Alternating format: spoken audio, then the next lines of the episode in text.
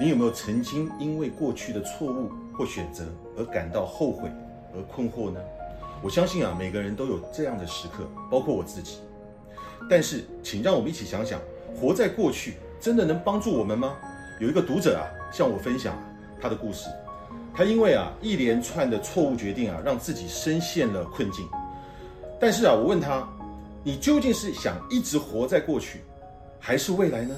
这句话让他开始思考。他决定啊，要放下过去，向前看啊。这个读者的故事啊，让我想起了很多啊身边的例子，包括我的朋友、前同事，甚至我自己。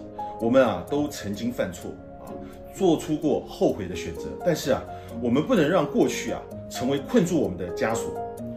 我啊也曾经犯过错误，甚至有一次因为自己的冲动啊，做出了极为错误的决定，让自己啊损失了上千万。但是啊，我后来意识到。悔恨跟自责啊，并不能改变事实。